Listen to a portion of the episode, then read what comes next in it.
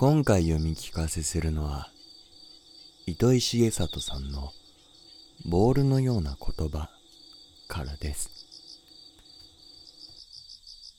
一りぼっちは北極星の光。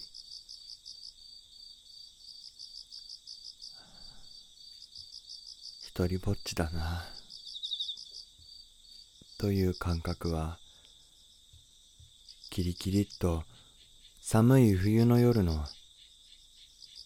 北極星の光のようなものじゃないのかな。そのほのかな光が見つけられてないと自分がどこにいるのかわからなくなっちゃう。一人がまずはすべての始まりです。